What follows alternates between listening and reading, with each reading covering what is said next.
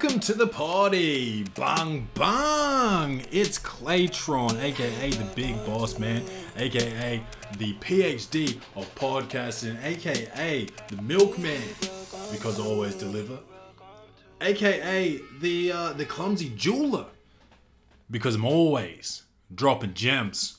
Um, man, we have got another banger midweek episode here at Welcome to the Party, episode 64, uh, with special guest, my friend, personal, uh, Tom Chisholm. Uh, did not want his company named in the episode. That's fine. That's fine. But I don't understand. What was everyone so scared of? This is like the fifth, sixth friend of mine. I've got guests. I've got worldwide guests coming in. They're happy to talk talk about whatever, and my friends are too scared to talk about their business. That's fine. That's fine, but I don't get it. I'm not on here talking that crazy, am I? I don't know. You know, there's there's like there's one thing, you know, a couple of fucks and shits in there. That's fine. That's fine. But I'm not like, oh, hey, you work for Hallmark. Uh, when you're gonna create a I don't know some some politically incorrect card, blah blah blah. I'm not asking questions that's that wild. You understand? It's whatever. It's fine. It's fine. All I know is that I shaved my face. I know you're already probably talking about it, Clay. Uh, uh, what? Are you sure this is the big boss man? Because it looks like it looks like an understudy took over today. No, I know. I'm looking young. I'm looking fresh now. We we had to, we had to film something today. Uh, you'll see. You'll see. It'll come. I don't know when. I'm I'm not I'm not the mastermind behind it. It's outsourced. So when it gets done, it gets done. But you'll see. You'll see. Um, and uh, I know this is a podcast. Clay, we can't fucking see you. Yeah, we'll follow follow Welcome to the Party at Welcome to the Party on Instagram, and you can see you can see the visual content, right? But um, man.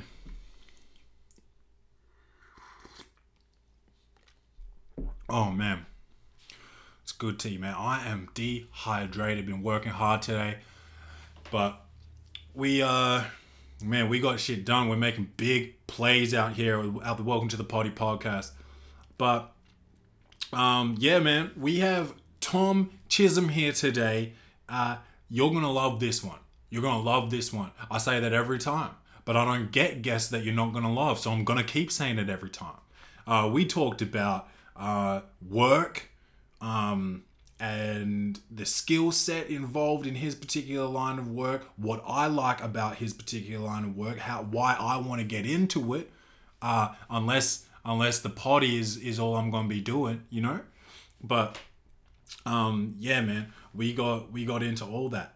We got into all that. We we talked about teachers, uh, how they shape the minds of of the children. The children are our future, and our teachers our teachers play a big part in that. Should they get paid what they get paid, or should they get paid more, or should they get paid less, or should there be some type of measurement system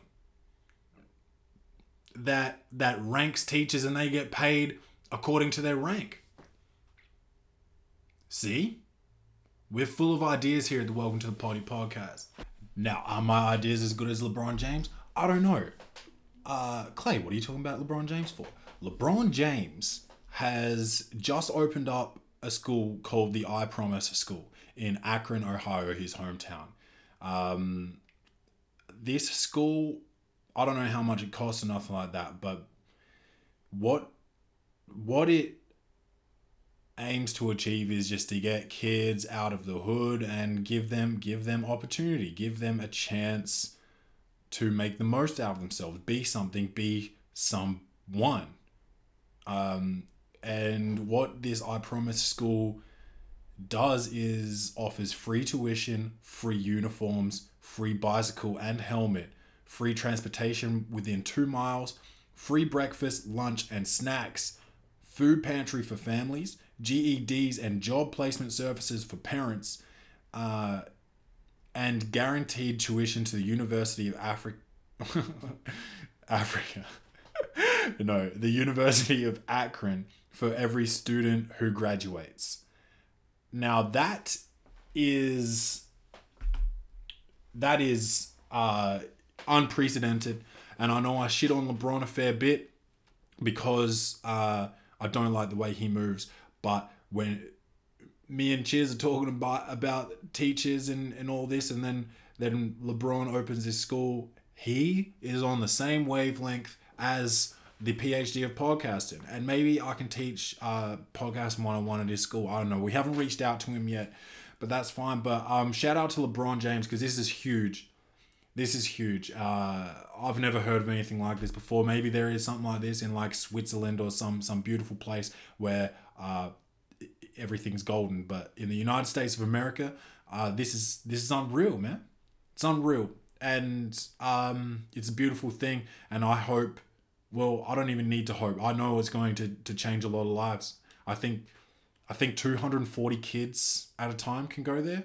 That's unsourced, but I think I read that somewhere. It's not in front of me right now. But yeah, man. Uh huge shout out to LeBron for that.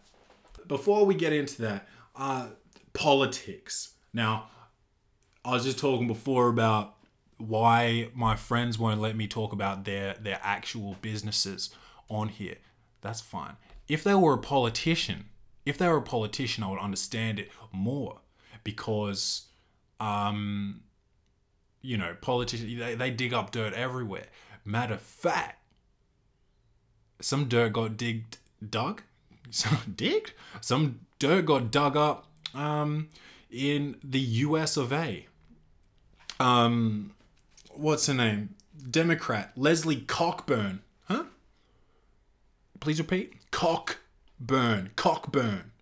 Uh, Virginia Democrat Leslie Cockburn, uh, who is a candidate for the House of Representatives, uh, has has gone negative with her campaign. Her opponent's name is Denver Riggleman. Uh, not not to be confused with Rob Riggle. Shout out to the hilarious Rob Riggle. His name is Denver Riggleman, and she has she has brought out some personal shit. This motherfucker is interested in Bigfoot erotica. Huh? Clay, is that a thing? If I type that into Pornhub, YouPorn, uh, RedTube, uh, X Hamster, if I type that into any of that shit, is is it gonna gonna come up? I don't know. I haven't typed that into my computer not once. And will I? No. I'm probably already on a watch list for all the shit that I talk about Trump. I don't need to add Bigfoot to my Bigfoot erotica to my search history. Nuh-uh. Nah. Uh-uh. Um but yeah, so so I don't know what the deal is. Uh someone sent this article through. It's pretty long and I'm not really I'm not really into reading this much about some dude that likes Bigfoot porn, but I did see the phrase kink shaming. Kink shaming in the article. Now I've got to talk about this for a minute because we talked uh, on the last episode about this TEDx talk uh, and normalizing pedophilia. Now, no, no, no. We we can't call it kink shaming, okay? I be into feet, be into PP and poo poo and all this. Be heterosexual, homosexual, asexual, whatever you want to be, be all that. Don't be a pedophile, okay? I don't give a fuck what that lady said on TEDx. I don't give a fuck what she said. There's no fucking children. There's no fucking uh, corpses. There's no fucking animals. No, no, no, no, no. Not while I'm here. No, no, no. Not while not while Sheriff Boss Man is gonna be holding a dime. Easy money. Alright? Kink shaming is just more more of this fucking everything's gotta be bullying now. Alright man, hey, you've seen Super Bad. The kid was drawing dicks on everything. Yes, haha, that's very funny. Let's tease him from it. That's okay, that's harmless. That's harmless. Maybe. Maybe it's not. Who fucking knows? It probably is harm harmful. It probably is. That's fine. That's fine. If you are into Bigfoot porn, bro. We don't even know first of all if Bigfoot's real, and so that's what you're into. Yes, cats are into, um, you know, Comic Con and cosplay, pornos and shit, and like bat off to like cartoons and shit. That is weird, but it's di- it's fun. It's different. I don't want a senator or governor or mayor or president or vice president or um you know what else uh security uh de- what is it security something i don't know i don't want them i don't want them to be into bigfoot porn no no no no they need to be as normal as possible I don't need my politician to Clay. Where do you get off? Where do you get off saying this? I'll tell you where I get off. No, no, no pun intended. I'm not getting off over Bigfoot, that's for sure. But I'll tell you where. I'll tell you why I can say this. Because I'm not running for office. Do I intend to later in life? No. So I probably could look up Bigfoot porn right now if I wanted to, but will I know? Will I tell this dude, Denver Riggleman, that he probably shouldn't be in charge of, uh, you know, these planes, bruh. I can't do it. Should I? Should? I, Yeah, I'm not gonna be running for office. So it doesn't. It actually doesn't matter. It doesn't matter what I say. That's that's what I'm saying. I like only God can judge. Yeah. Also, I'm gonna judge because I don't think you should be in office. Why? Because you like big old Bigfoot cocks. All right. That's. I mean, that's plain and simple. Plain and simple. It's plain and it's simple. It is vanilla. That's what it is. And it is I I, I don't know if I can accept it. Mm, mm, mm, mm. Hey Denver Riggleman, you want to have a podcast? I got zipper qualms. Say what say what you want on it. I do. Do I talk about Bigfoot porn? No, not unless it's related to you. But I'm not running for office. That's the thing. No one needs to worry about what I say. Hey, if I did run, if I wanted to become a politician, you could take just one of the Welcome to the Party episodes. Any episode between 1 and 64. Pick one episode and it would ruin me. I'm fine with that. I'm not running for it. I'm not running for it. That's all I'm saying. But is is Cockburn's strategy acceptable? Probably not. But it's politics and they're all they're all snakes. That's crass generalization, but do I care? Not at this point. Not at this point. I'm sorry. I'm sorry. There's I'm sorry. That's like now I sound like one of those people when you like you call the phone company and you need help and they just keep apologizing and telling you there's nothing they can do. I'm sorry. I'm sorry. There's I understand what you're saying and I'm sorry, but there's nothing we can do. I'm sorry. You know, I understand. I understand your disappointment. Understand the way you feel, but there's nothing we can do. Understand. I'm sorry. See, that's how I feel about you, Denver. Denver Riggleman. I'm sorry. I understand. There's nothing we can do. But I'll tell you what we will do. We're gonna we're gonna go get chizzy with it. So welcome to the party, my friend, my guest, Tom Chisholm.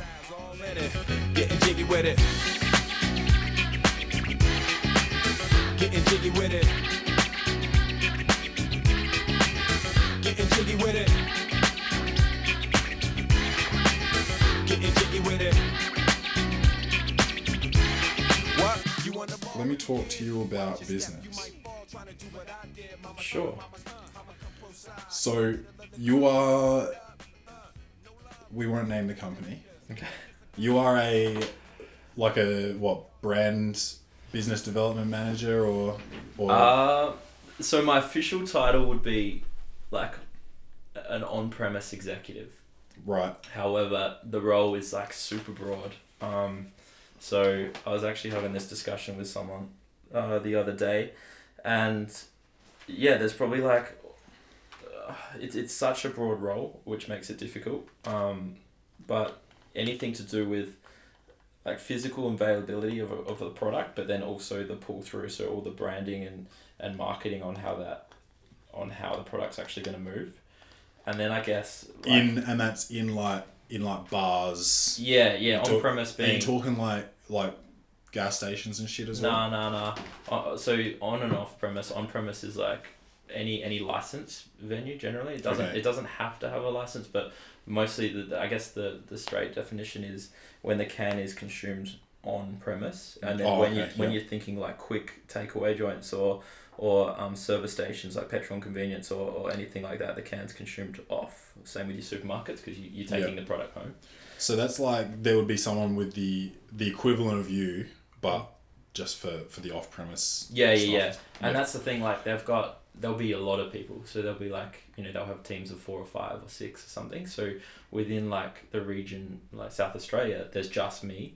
right. And so like there's six thousand I think that there's six thousand licensed outlets in South Australia, like numbers wise. Like Yep. that's small bars, pubs and, and everything. So you can't call on you got to kind of go all right well i'm going to have like a top down focus and, and focus on where there's like actually impact and then um and then i think it's one big juggling act. Like some i've said like a bunch of times sometimes the hardest part about the role is simply prioritization and always trying to read it like what what you need to deliver to make impact because that's constantly changing.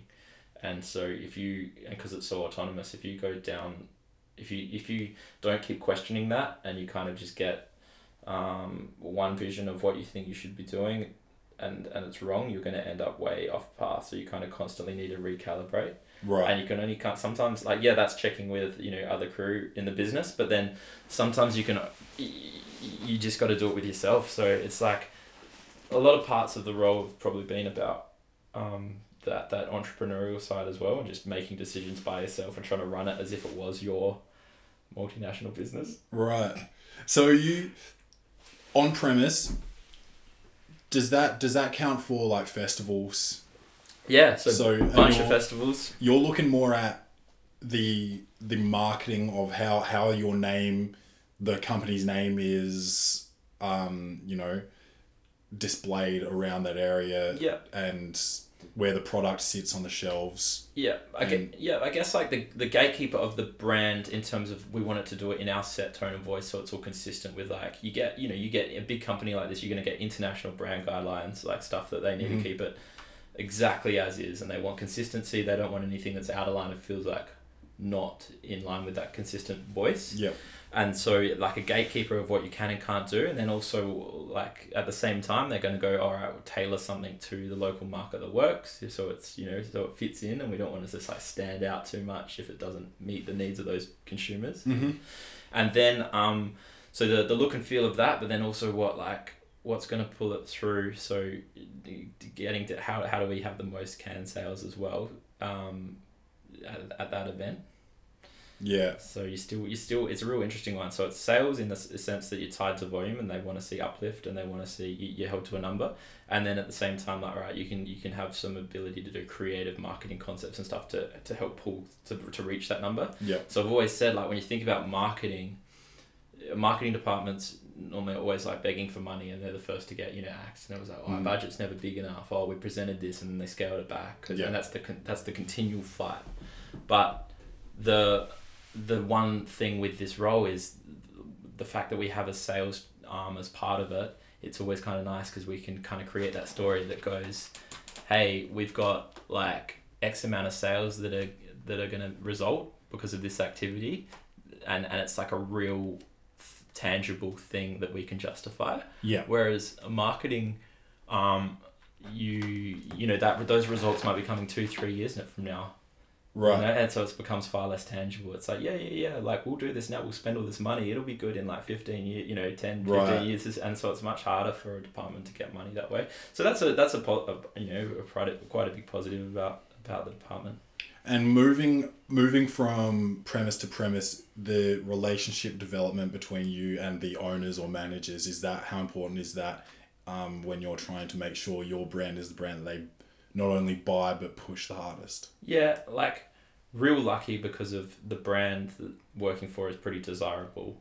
And so that's a big part. And, and so I can imagine that if it wasn't as a de- desirable brand, that would even be more. Yep. But I'd say it's not about it's not necessarily about like relationships are a real funny thing because it's not necessarily about likability as in how much, but it's I guess like a like a mutual respect or a Yep. or they see that you're try you have good um, like a good good intentions for their business and and I think that's probably like the main thing and then if they see value um, that perce- that perceived value of, of what you could do then that's really they you I've, I've dealt with like real difficult people and and, and, and to be honest a lot of like club owners and venue owners and stuff can be Yep. and um, and that's how they you know their venue su- survives or whatever. So that sometimes you, I might have known them for four years and worked with them, and yet they're still a pain in the ass. But um, if you if you've shown results, and it's generally one of those ones, the moment you get runs on the board, then everything opens up. So you do one event with them, or you do one thing, you you install one thing that works, Yep. and then every time you come to them, or every time you you, you, you give them a buzz, you know they're really receptive. So yeah. Do you do you ever um, set up like um, an event at a place? Say I don't know, maybe a new someone that's recently signed on, and you want you want them you want to show them how much people will will get around the product. Do you like set up a an activation where you're like this event is a this brand event and you know there's you've got your umbrellas you've got your your fridges cans everywhere um, and people are you know making cocktails or whatever with with that in it or just getting that there's specific things on the TV maybe mm. that are sponsored by it as well at that like at that event at or- that event. Yeah, I guess like the events we do are either our own, or or we're like third party where we're supporting, and It's then such a huge brand. Like, yeah, it does have its own event. So, like, it's so big. Is it? Do you find that with, um, say, like Coke versus Pepsi? Coke, mm. Coke dominates mm. for the most part. Do you find that your brand is is the Coke of of that industry, and people are more likely to? yeah, like it's yes and no. So you got to look at it as yeah within the category itself. Yeah. So the, the category itself would be like close to well market leaders and all like the most popular, most desirable. But then you, you like it's interesting you mentioned Coca Pepsi because that'd still be. You, you think about who are your competitors and you have your direct competitors, but then really anyone consuming the beverage, being a beverage industry, it's probably a, in definition like a, Yeah. a competitor. Yeah, And then so Coca Cola, the fact that they are have you know diver- diversification of products, Mm. such a big portfolio, they're probably like our number one competitor, right. and they do take a large portion of, of business from us because they can they can bundle up and do you know kind of these these deals. Yeah, Um, right. But yeah, Do they are they under the same uh, sort of guidelines as as you guys? So I'm I don't remember if this is a fact or not. Well, it's all unsourced here Welcome to the Point podcast. You are not supposed to market a your brand and vodka, yeah. but Coke can do like Jack and Coke or whatever. Is that is there? Uh, Do they have a head start in terms of that? So let's think at what I can and can't say. Um.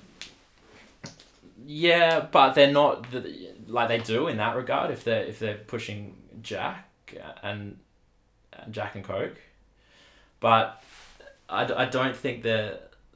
It, it does make it it does make it hard, um, but there's ways we go we get around that, and so yeah, we might not be pushing like alcohol and our product together but I think it's something that we, we let the consumers decide, and we're going to do things that that help them um, have to make that choice. So it's like a real it's a real kind of grey area, and we will toe the line. But the thing is that there was there's never been any legislation around it. It's us taking the front foot, going us as a business don't want to go down that route, Mhm. and so we were the first ones to kind of go, we're not going to play that game, and that's our global guidelines. But Right. it wasn't anyone kind of enforcing that. Yes. So uh, when you look at it from that perspective, it probably means that you can get close as well because it's not a legal issue. It's just kind of a, a guideline, and we're trying to stay within it. Yep. So It's a role that I've always been interested in, yours, and like the same a couple of our friends have the same Mm. sort of role within different different companies or products.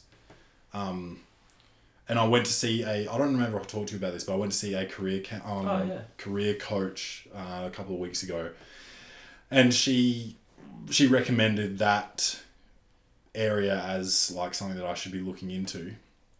And I mean, I always thought like it would be it would be cool and something that I'm more interested in than what I was doing previously. How did she get to that? What kind of stuff did you have to do to? Um, well, we just went through what my strengths are, um, my interests, and like so like were there any kind of questionnaires or tests? Or, yeah. So I went through the what's it called Wheel of Life maybe Okay. where you rate certain areas of your life one to ten, Mm.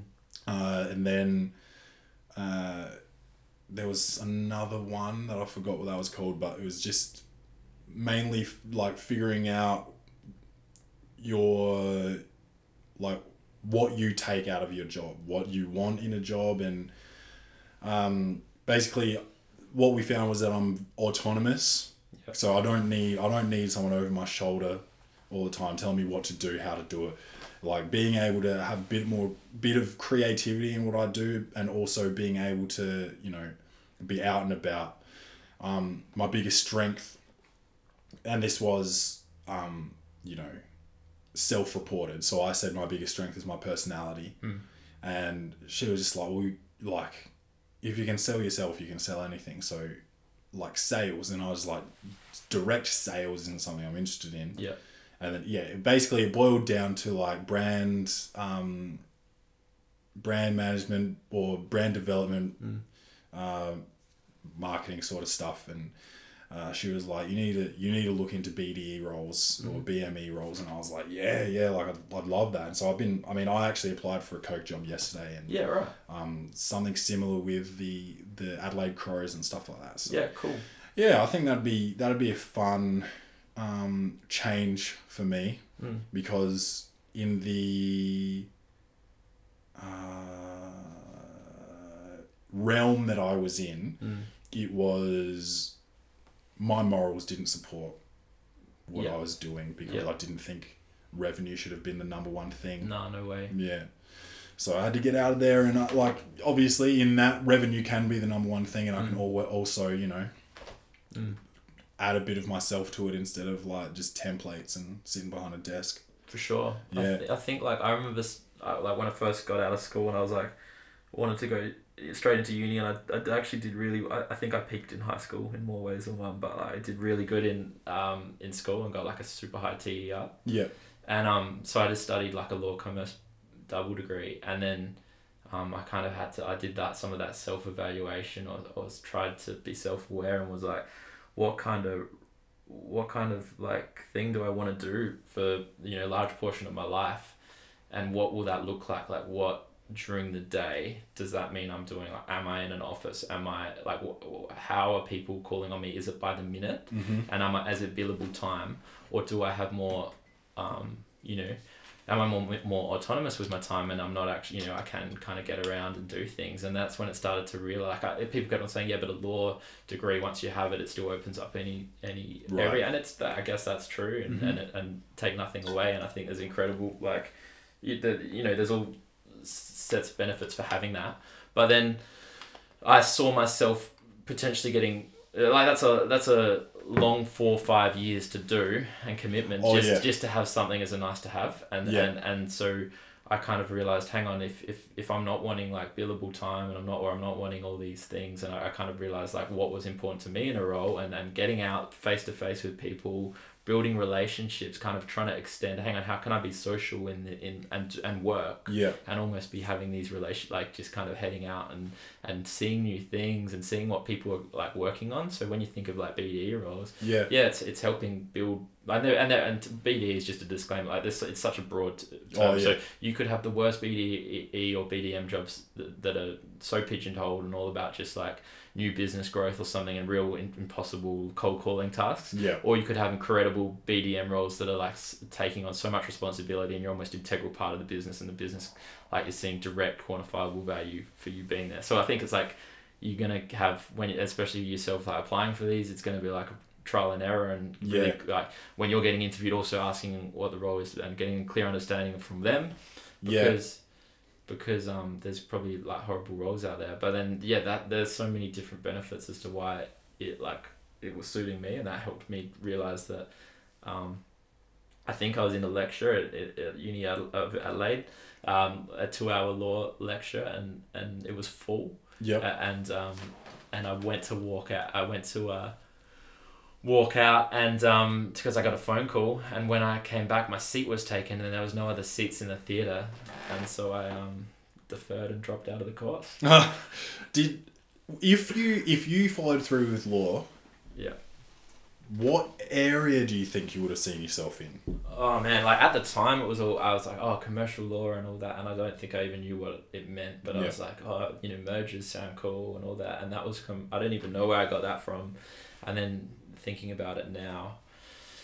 Um yeah I, that's the thing. I can't even I, I don't even know. Like I guess with the experiences I've had now I, I think in-house like working f- with within one business would be cool because cause then you're still kind of this you've got a shared I th- and what I've heard from other people that do it like as opposed to different things all the time whatever you're kind of a part of a team that are that have got one vision and one purpose and they're working towards that and you're an integral part of that Yep. within.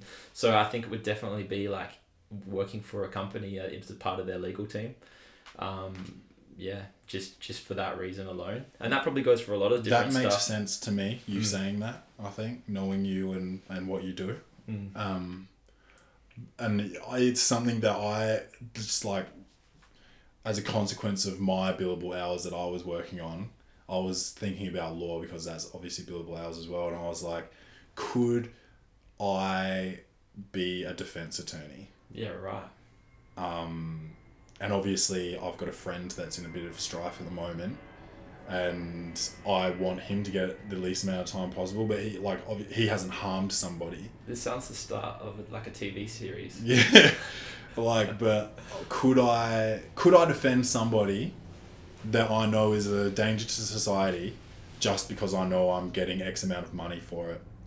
Mm. Um, when you know I I left my role for something much much less than that. yeah exactly and I- Yeah. that's like it's good that you like that self-awareness and to work out because it's, it's such a big part of your life and so if you can't you know i think that's make or break as to when people are incredibly successful at what they do or not because they understand themselves and what's gonna like what makes them tick Yeah.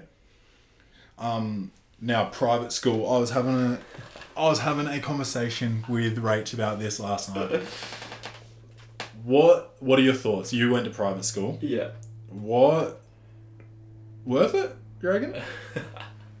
such a general I don't want to No, name. I don't want to name the private school. I don't want to like shit on the school or anything. I love, so I love that we're in Adelaide recording this, talking about public and private school. It's such, it's such an Adelaide discussion point. Take nothing away from it. It's just in in okay so let's bring adelaide into context so in australia to me i don't think the difference between private schools and public schools are that drastic Mm. there's a few public schools that i wouldn't want to go to yeah, um, but like if you go across the pond to america if you don't go to private school you're at a severe disadvantage yeah, so I was te- I was telling Rachel about that last night, and I think why was I talking about? Oh, I saw somebody that I knew that went to private school Mm. that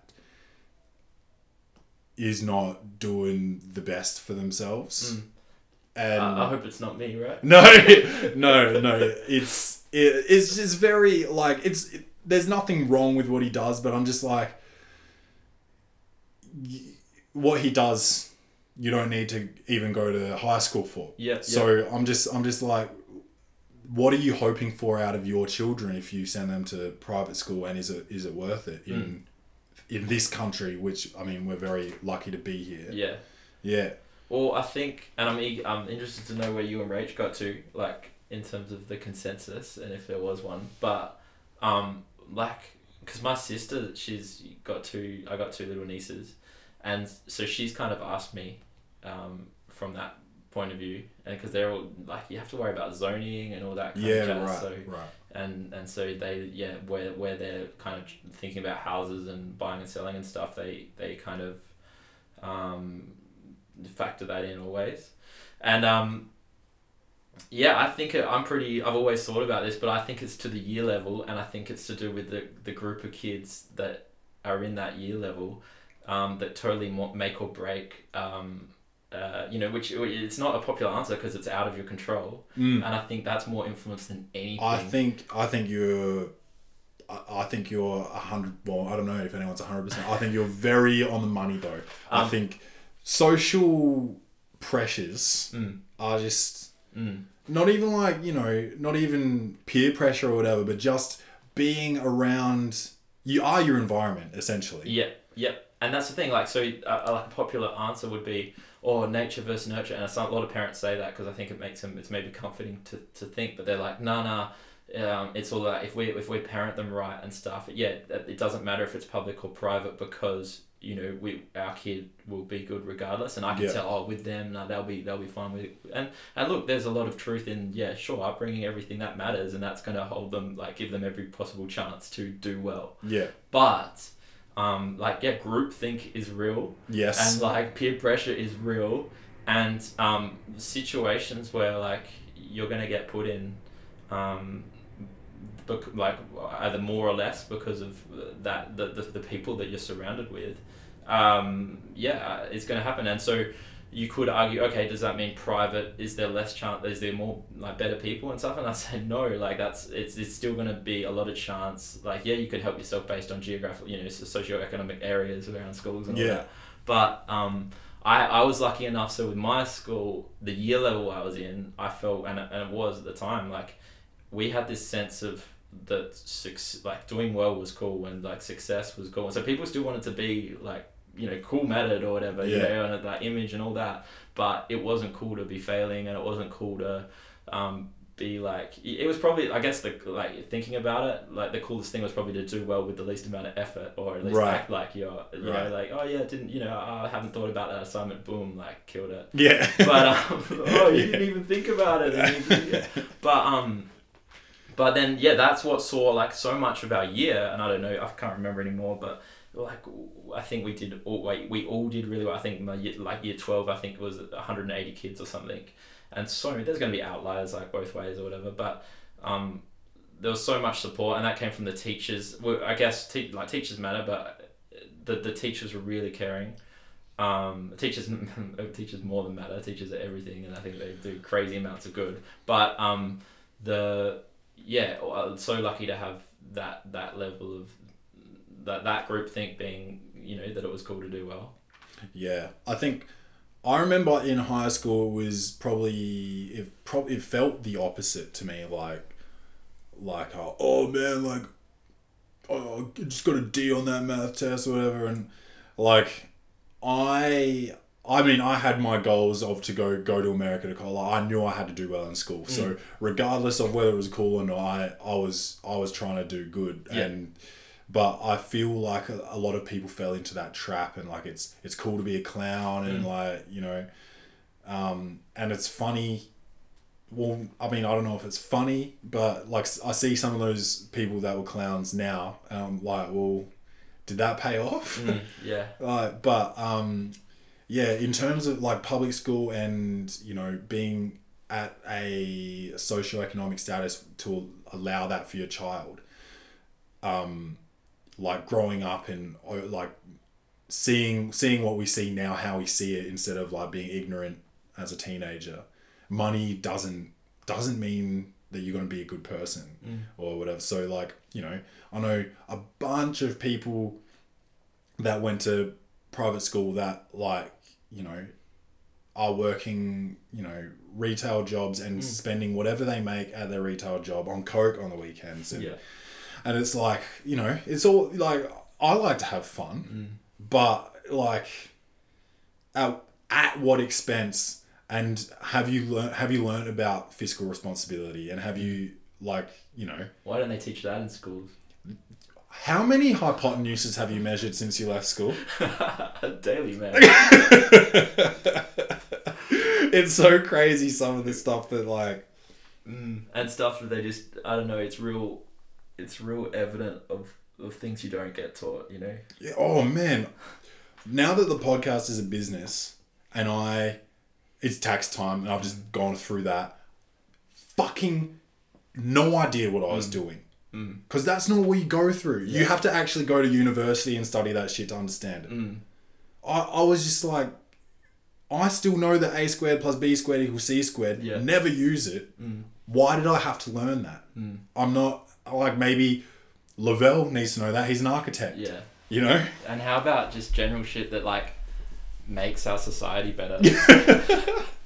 and by that I mean, like, if if we all live in these cities and we've all got we we as like humans like to you know live live together history suggests Yeah. and, and cities and, and all you know coming together then surely we should spend more time on skills that help us get along yeah um, so yeah, it's just crazy. And then and, and as, as part of that, I think like understanding yourself, like how we you know with so much, um, uh, so many people unhappy and like high, high rates of suicide, like mental health and stuff. How is that stuff not you know taught as a preventative measure from Yeah. young, young? yeah Crazy. even like I don't I don't I don't know a whole heap about I mean I know a few people that went to your school around your age but at our school One of we- them, one of them on the podcast. yes. Yeah. um yeah a couple of people in my year alone committed suicide in high school. And instead of even taking the opportunity to discuss mental health it was like oh like we'll have an assembly to remember so and so and then all right now go to art class.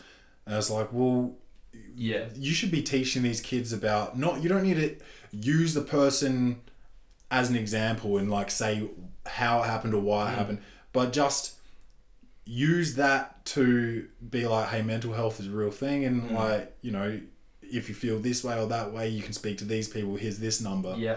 i don't think we ever went through that nah, it's bizarre, and so it's like, all right, where does the like where do, who does that lie with, and, and and you go, okay, parents, and then they've, they've probably never gone through that, so it's like, Yeah. what kind of discussions are they going to be? and the, the the way they grew up Yeah. was basically to ignore that shit yeah, yeah, totally. So you that's probably not the best. Yeah, so that's not going to lead to an open discussion.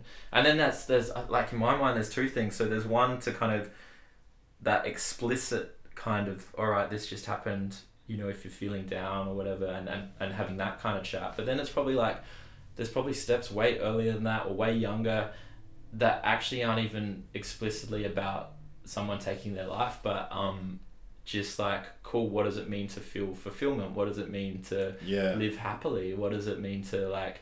Are you doing things for the right reasons, or is it out of ego and pride and stuff, or are you kind of doing things that you want to do because it makes you feel good? yeah And so like that kind of thing that's just kind of separate from actually the consequence. That's actually what you were talking about with Neil Strauss before about that quote you just pulled up. Um, Yeah.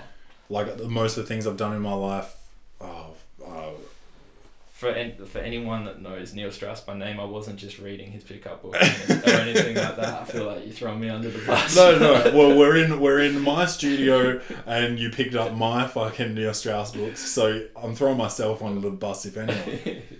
um. So. The quote. What was the quote exactly? You just mentioned it. Yeah, it was. Oh, okay. So I got it here. Everything that's great in my life came from doing what was in my heart, not what was expected of me. Right, and that's that's it. Like But it's you know what sucks like that. That's profound. Like that shouldn't be profound. no, And so he's like profound. It's got like you know two thousand five hundred likes for someone that doesn't have that many followers. Um, and it's like that shouldn't have to be something that you figure out when he's like he's probably middle aged or whatever. That, Yeah. He should like you know you should know that at ten, and then be making every decision based on that. And instead, we then you know have these choices about uni and all this kind of stuff, and then parents push their things down on us, peers then ego and pride and everything gets in the way and then we're making dumb decisions and then we're unhappy and then shit goes wrong Yeah, and that's very. That's also something that I think is wrong with the high school setting is they just push. You need to get. I don't think it's called a TER anymore, but the score. The score for uni, you need to get a really high score. Um, a, and a, ATAR? ATAR, maybe? ATAR? I don't know. Yeah, something like that. Showing our age. Yeah, and you have to, and you have to go to uni, Mm-hmm. like, or like, and they make you feel like you're not good enough if you don't go to uni. Who's they? Just, just in high Oh, school, oh, I just remember a lot yeah, of yeah. pressure to to get a good TER. Yeah, yeah. ATAR. A lot of that comes from parents, and then um, and then yeah, schooling and all that. I think that's going to change though. Yeah, me too. Because I think there is such a huge demand for um, trades, and from what I've seen personally, just just from my friendship circle, Mm. my friends that went into trades dropped out. Mm. They're all starting their own businesses, and they're all they're all doing better than most of the people that went into like the professional world. They Yeah. went to uni for five years, got themselves into debt, Yeah, and you know so it's yeah it's it's good that that people still did that whether it was because they weren't doing well in school or whether it was Mm. out of passion is another question but yeah, like to see them doing well is is something that needs to be um, pushed probably a bit more in high school Yeah. um, I think it's going to happen because when you think about the people that think like that, that you need a um a degree and all that, they're right now they're probably still like the CEOs and directors of companies, and they Yeah. get that's pushed down. But that's fast changing. So as um as we're getting older, it's it's the people that are our age that are then we're then going to be those like you know there's directors, there's CEOs and Yeah. stuff with that mentality that we just said we agree on. yeah And so then you'll probably see like far more people wanting, you know, um, experience and, and, and, and, and, not necessarily a piece of paper.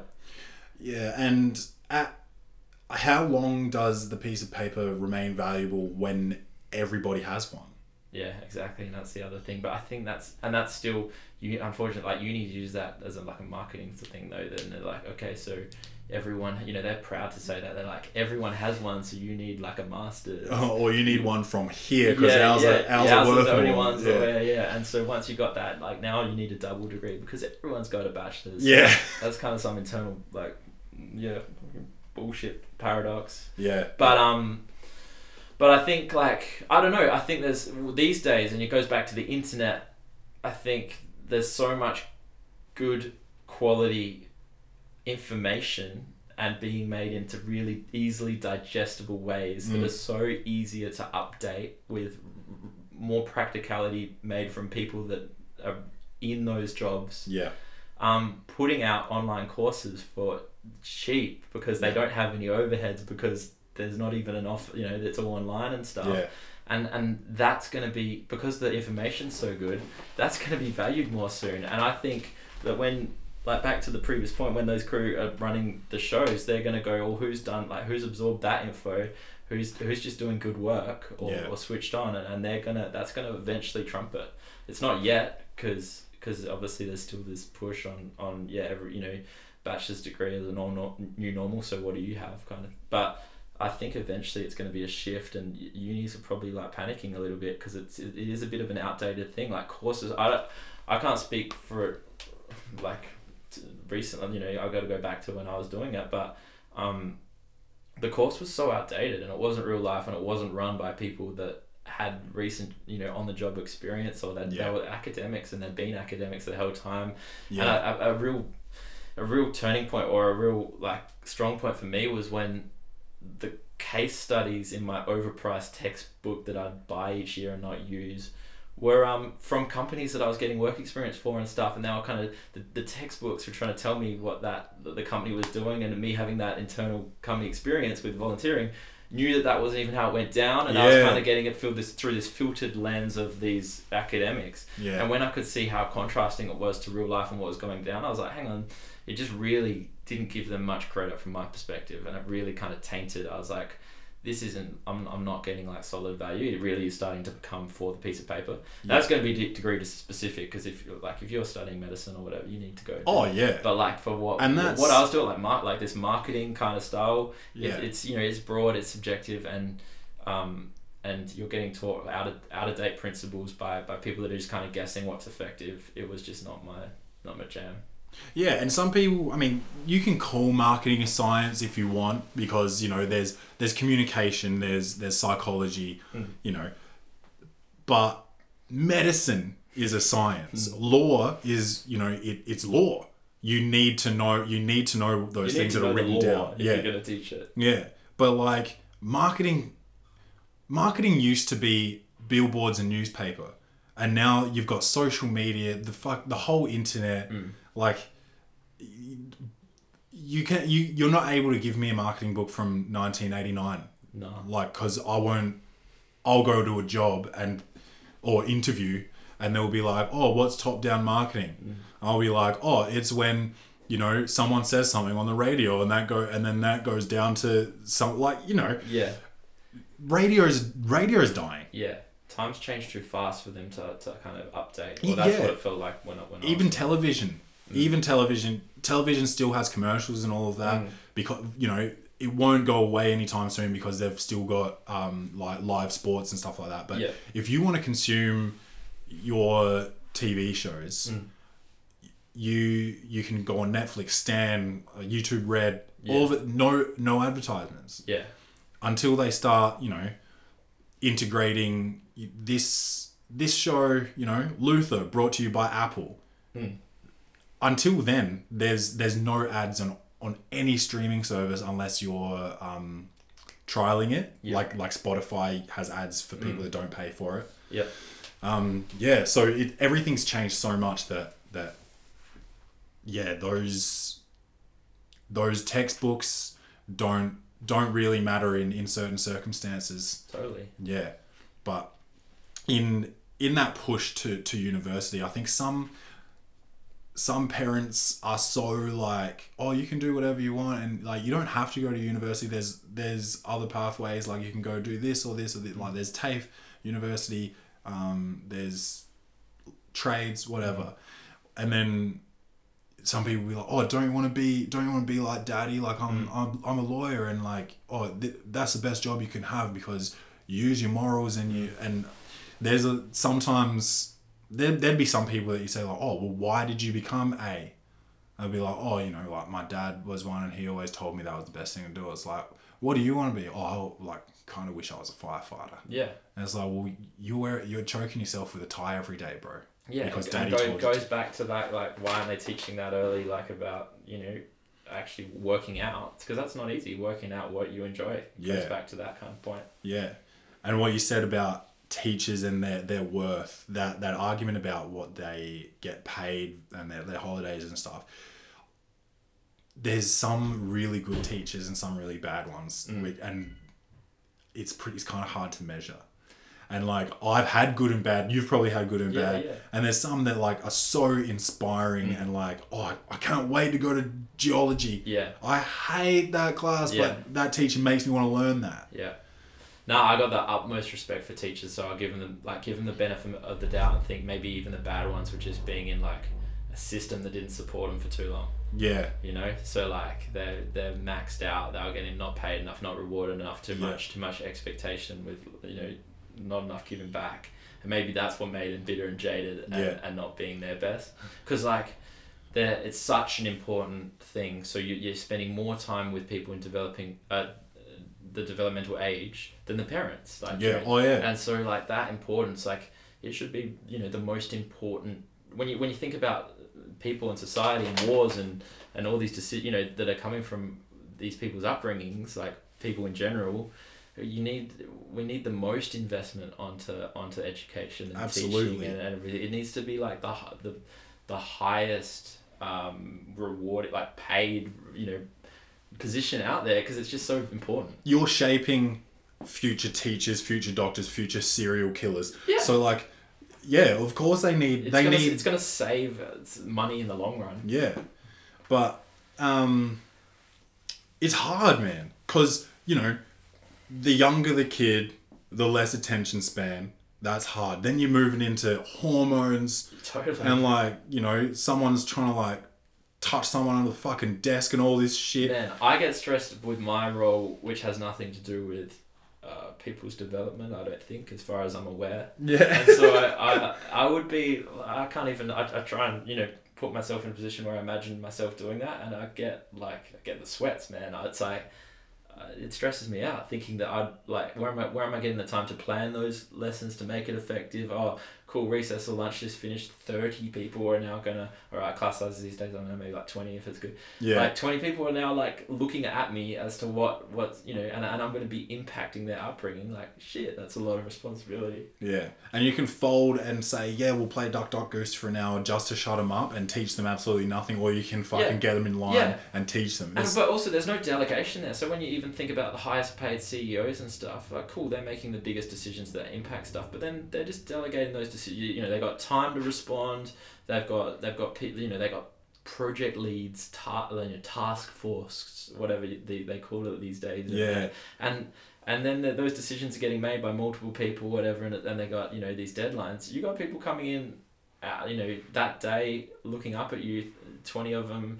There's no there's no one else. There's no project lead to then work out what's going on. It's like on you. and they're the most malleable minds in the world. Like whatever you And- do is gonna yeah, stick with them. And like you said, attention span. They're not even. They're not getting paid to be there, so they're they're disbehaving. yeah. Um, fuck. It's it's like it's freaking me out right now just thinking about it. yeah, it is high pressure and like some.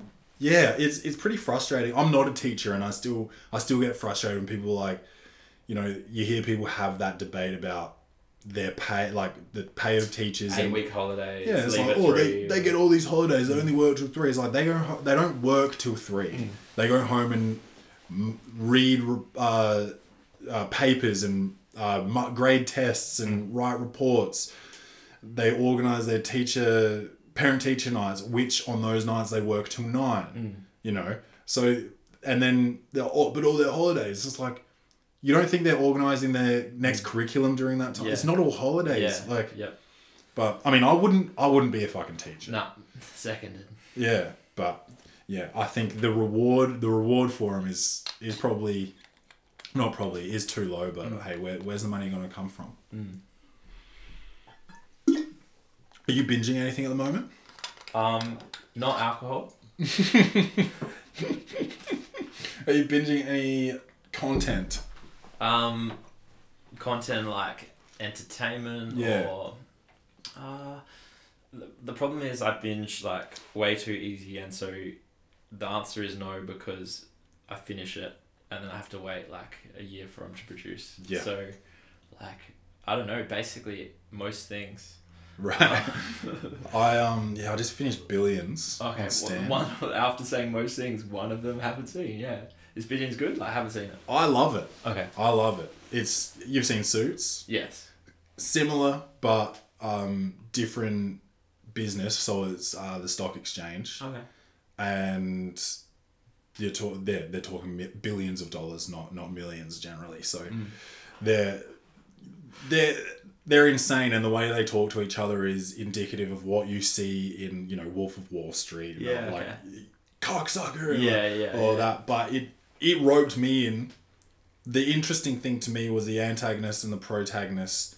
I couldn't tell who was who for much of it. Yeah. Right. I kept And- and is there- flip-flopping. Is there a clear one, or is it kind No. of? Oh, right. And apparently, there's an interview with the director that I haven't listened to that he explains why he's done it like that. Mm. So there's the attorney general, mm. and then the the the head of this firm that has done you know some dodgy trades stuff Yeah. like that, and this guy's coming after him. And sometimes you just want the lawyer to get him, and then sometimes the lawyer fucks up, and you're just like yes, because I, I don't know, and like. I still don't know. I've watched three seasons and I'm like, I don't know who the fuck I like. Yeah. Right. Yeah, and it's strange because I've hated some movies that leave me like that, but I love this show. Yeah. Okay. I'll check it out. Yeah. Always after a good a good recommendation. But yeah, I've just finished it, and it's not.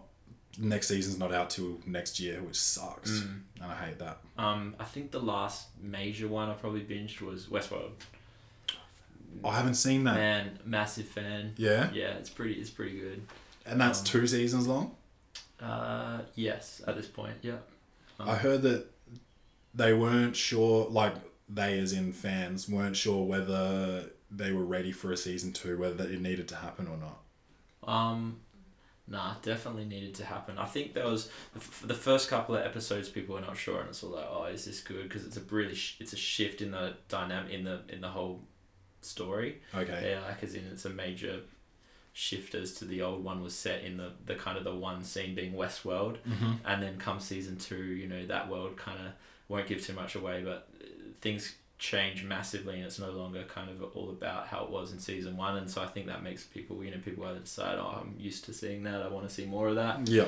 but I don't know it's like real interesting. And then the stuff I hope they do more of that I like really appeals to me is that whole um you know the the psych the psycho like the the psychology with the with decision making and stuff. So you've got these robots or these machines and how like it, it talks about the narrative of how humans can do what they want with them and all that kind of stuff and so if, if they can get away with doing anything in this world um, where it's all just you know where there's no consequences how, Mm. what is the normal behavior and what Right. people's like you know because you, you're gonna That is fascinating. yeah, and so then it kind of you start to think like, cool, if if people were literally invited to this this theme park and and they can do whatever they want, no consequences. And that includes murder, like having sex with anyone, um, and there's no real yeah no consequence. What does that look like? Mm.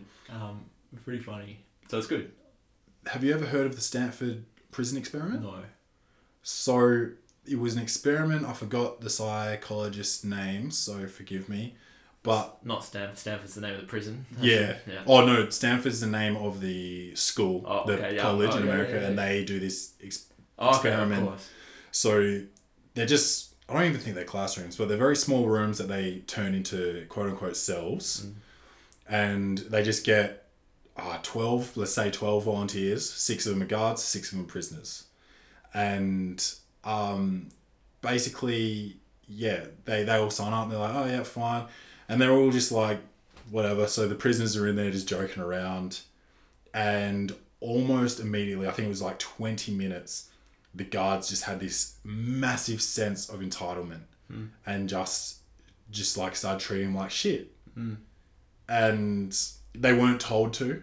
By the way, they were just told like you're guards and you're prisoners, and they had guard outfits and the prisoners. So you're saying that like the pris- the prisoners hadn't done any actions that should have justified no, they were just all volunteers. Yeah, but and, and they obviously hadn't done anything to the guards at this point, just being No, that were yeah, justified. they're talking and stuff, and the, Yeah. the guys are like shut up. Yeah, they're yeah, smoking cigarettes, and the guys come smack them out of their hand. Yeah.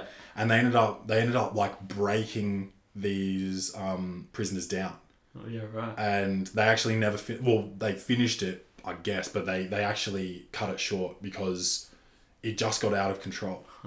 Um, and that's what that's what that just Westworld sort of just brought that to my mind because people, given the circumstances, will just take complete advantage. Like think of this is getting a bit fucking out there, but think of Nazi Germany. yeah. These people probably at some point had morals like you and me, and then got told you're a I don't know what they called themselves. I don't, do they mm. call themselves Nazis? I don't know. You're you're this now. So mm. and then they've got this power, mm.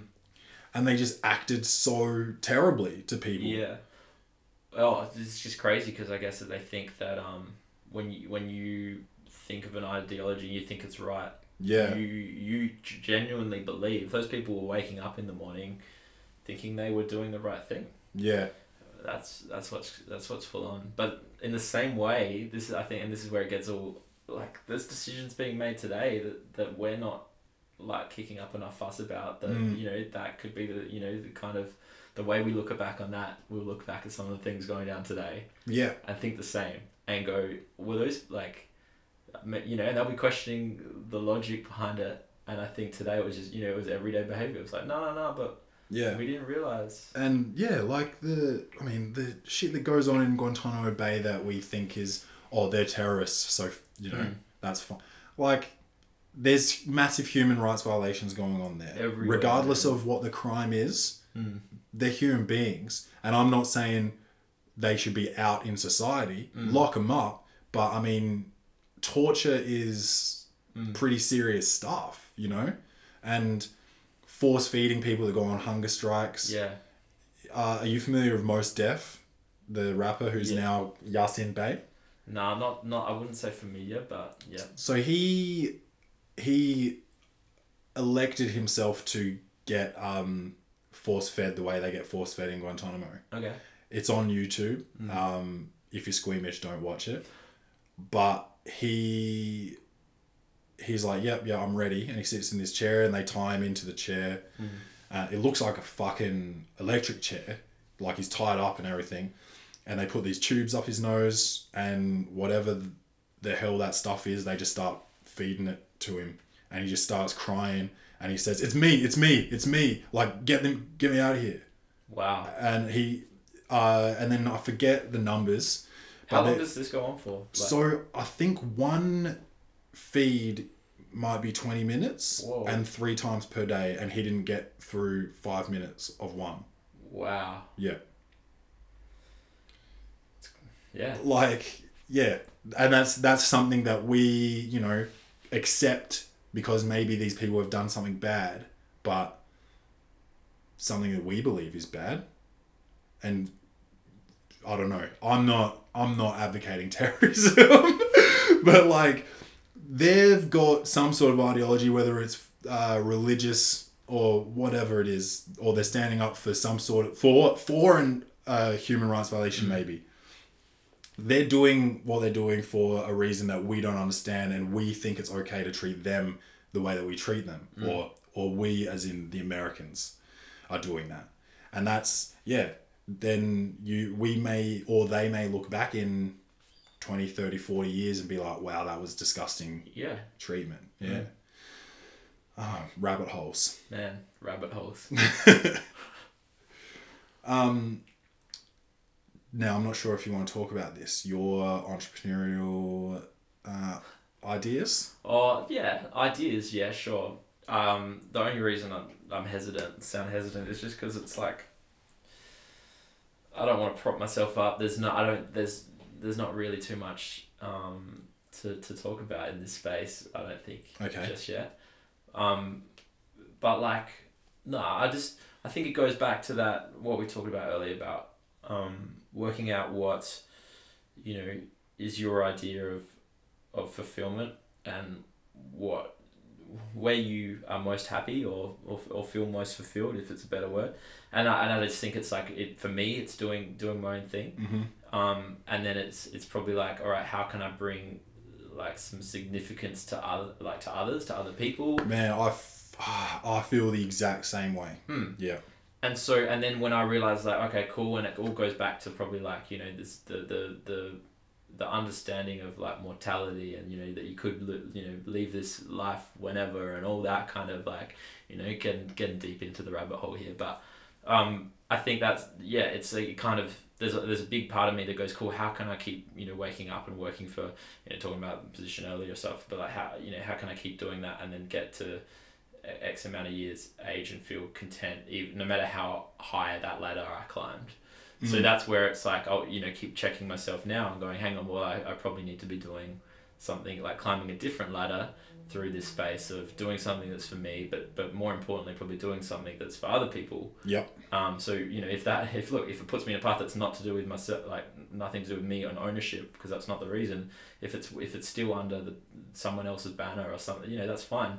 But if it's more deliberate action of me directly influencing other people I think that's where the fulfillment's going to come from for me mm. and and it sounds like you know for you you relate with a lot of that so oh absolutely yeah, man, that's that's probably where that is. And so in terms of like what what I've achieved at the moment, uh, there's there's minimal in that. It's more that awareness of what like what I'm trying to go after, what I'm trying to build, and, and look for opportunities to give value in that in that space. Yeah. And, and and that stuff I really enjoy. So probably the parts of my role now is a lot of the stuff that's that requires that kind of level of decision making or not you know not necessarily helping others at the moment in that in that regard in that in that real um you know explicit way but um but just that that level of decision making going okay these skills that I'm learning or, or doing now will will apply when when yeah Yeah, it's yeah. There, that was a question that I asked myself um, at that session with the career coach. Was um, well, no, sh well, she actually asked me, "What do you want in five years, ten years, twenty years?" And I hadn't thought about that in such a long time because like everything leading up to now pretty much was like pro basketball, like and then that ended and I went to the job that I had which never felt like you know a lifetime sort of thing. And I guess I just hadn't like re-established what I want to do and now I've got now I've got this which is you know, which I love doing, Yep. which I would love to, you know, develop financial freedom from. But then, you know, financial freedom from this, you know, maybe 10 years. Yep. And then what then? Just keep going? Well, yeah, that'd be great. But imagine being able to give someone else financial freedom. And that's, I think that's what I would, I would love is to, um, whoever's whoever's involved, whether it's Dante, whether it's Moneymaker Mitch, they're being able to generate enough to give them financial freedom as well and give them the opportunity to break out and then do do what they want to do whether they want to start a friggin' ice cream shop or Yep. a bookstore and then give someone else a chance generate jobs or whatever that would that's yeah that's something that would make me feel valuable you know Yep. Yep. Yeah. Um, well, before you go, we've got a new segment. I don't know if you've heard it, Sourced Unsourced.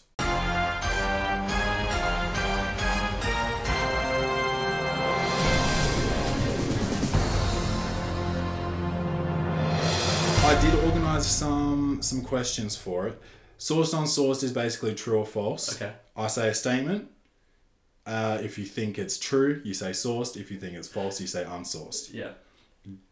If you get three out of five correct, Welcome to the Potty will donate fifty dollars to the charity of your choice. Hey. Uh, and if you don't, we won't. but the questions here are kind of brand specific. Okay. So, TGI Fridays was the world's first singles bar, sourced or unsourced. Oh man, I'm gonna go sourced. Correct. Yeah, sweet. Did you Um, ever go to the what was it TGI Fridays at um what's the Adelaide TGI Fridays? Where is that? In uh, Marion? Yeah. I've never been to that Oh, one. okay, I've only been in America. All right. all right. Yeah. I wonder if it. I kind I of want to go there and see if it's as good as America. Oh no, I think it's all like packed up, shut up shop now. Oh, really? Well, yeah, what I'm talking, I think I'm talking like the New York Bar and Grill. I don't know enough because I'm not that side of town. But man, when when like 18, 19, it, it had a following. It was like the place. But I don't know about the singles thing. But yeah. Anyway. um. Okay. Now, the first X Games was held in Daytona, Florida. Sourced or unsourced? Um, well, like I'm just trying to think about this Daytona. I don't know much about it. I know the Daytona 500. Mm. Um, you know, classic arcade machine. Oh yes. Yeah. I Yes. assumed that the race is real as well. It is real. Yeah. Okay. Yes. That Um, is sourced. Yeah. um, what was the question again? the first X Games was Oh. held in Daytona, Florida. Man, I'm gonna go unsourced. Correct. Hey. That's two for two. If you get any of the next three questions correct, fifty dollars to the charity of your choice. All right. Has a contest called Paper Wings, which is a paper plane flying contest. Man, that sounds ridiculous. So, um, it's definitely something we do. Sourced. Correct. Three, four, three, and um, usually I'd keep going with the questions, but if I don't, Less or- work for money maker Mitch, eh? less work for money making Mitch, and less risk of destroying your career. Do you have a charity in mind? Um, yeah, so something like somewhat close to home, but I'd go the the Black Dog Institute. Um, so they do some good work, I think, like around what we've been talking about, like awareness of mental health, the stigma, all that kind of jazz. Yes. Yeah. Yes. All right. Well, thanks for being on the show. Thanks, man. Loved it. Oh, it's good fun, and um, hope you have a safe weekend. Cheers, mate. So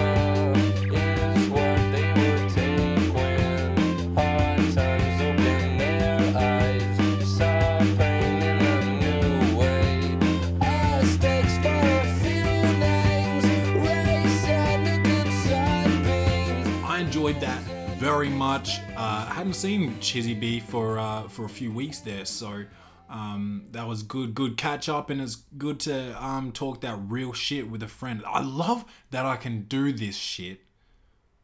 I've got an excuse to to do this shit and record it, you know? Instead of like it kind of would be a bit freaky if I just like invited a friend over and was like, "Hey, let's just chill, man," and like brought out a recorder and was like, "I'm just to record everything we do." They'd be like, "What? Wait, you're just recording?" See you, Clay. You know? But now I've got a podcast. He knows he's coming. He knows he's getting recorded before he gets here, and it's all good.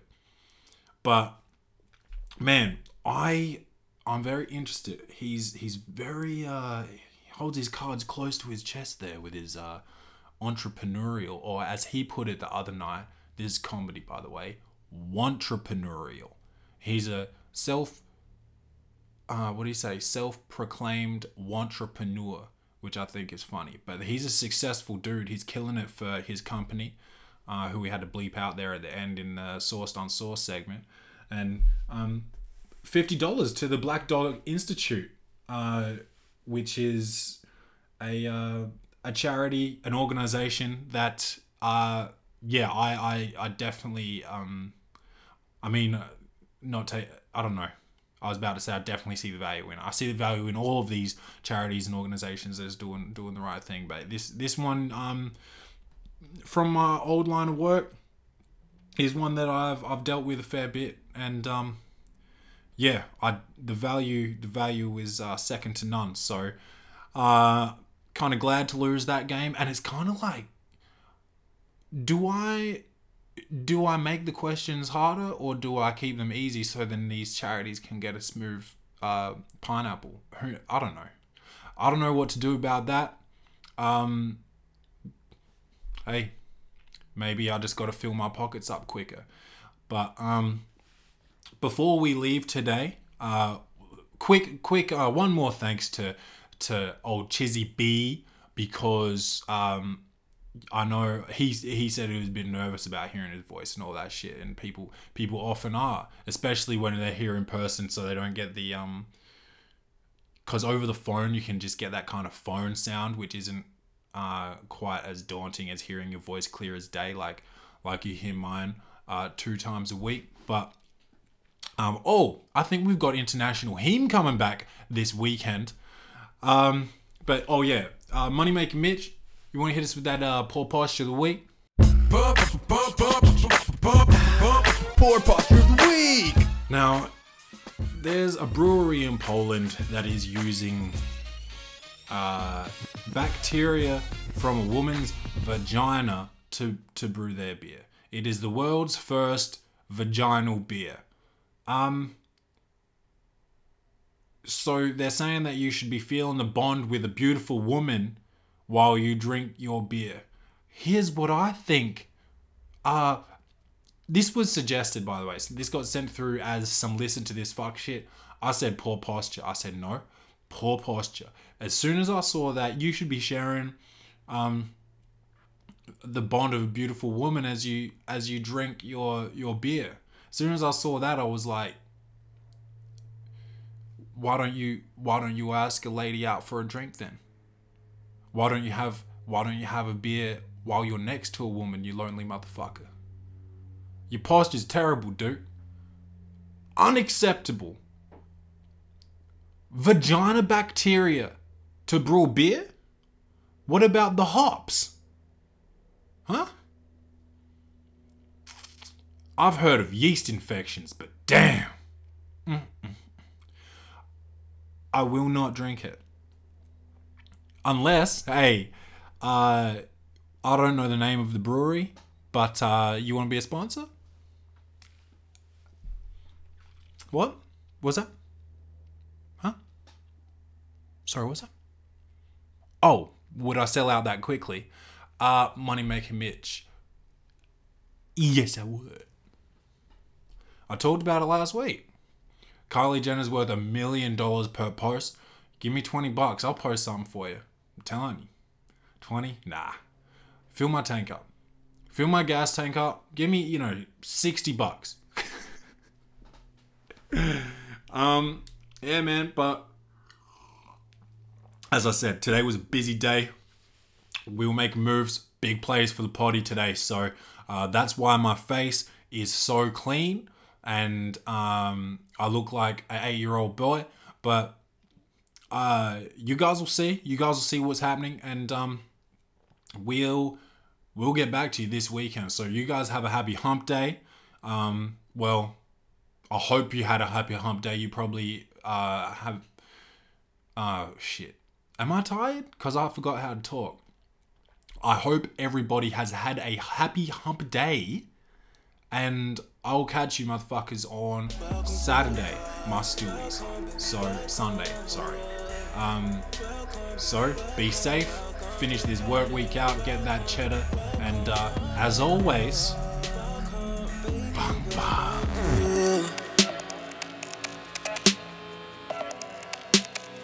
Baby, welcome to. Baby, welcome to.